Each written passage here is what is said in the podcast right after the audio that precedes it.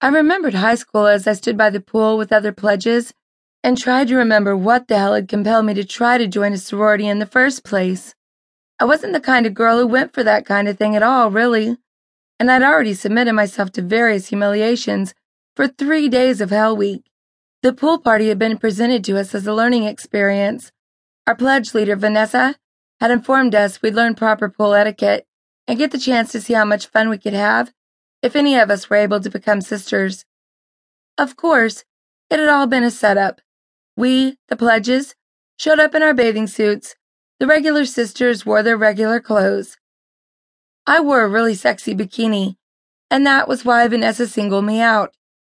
She looked at me in mock shock and said, Do you think Delta girls are whores?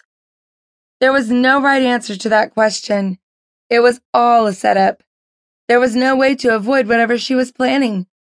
So I just said as humbly as I could manage, No, sister. She looked at me narrowly, and I knew what was coming. And she said it.